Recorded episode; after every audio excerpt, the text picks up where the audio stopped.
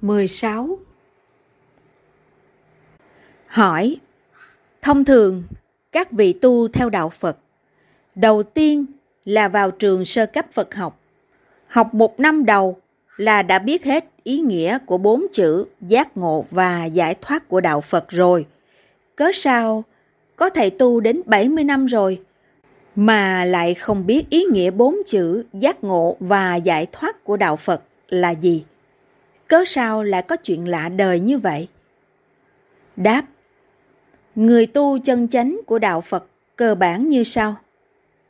Đầu tiên, tu theo đạo Phật trước tiên là phải học quyển giáo lý của đạo.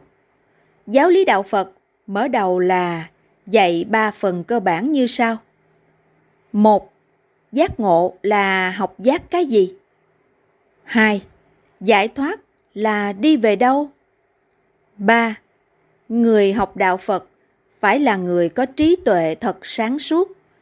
Còn người nào tu theo đạo Phật mà không biết ba cơ bản này thì không phải tu theo đạo Phật mà chỉ ở chùa nấu cơm và quét chùa mà thôi. Vì vậy, dù có ở chùa 100 năm nữa, cũng không biết giác ngộ và giải thoát là gì.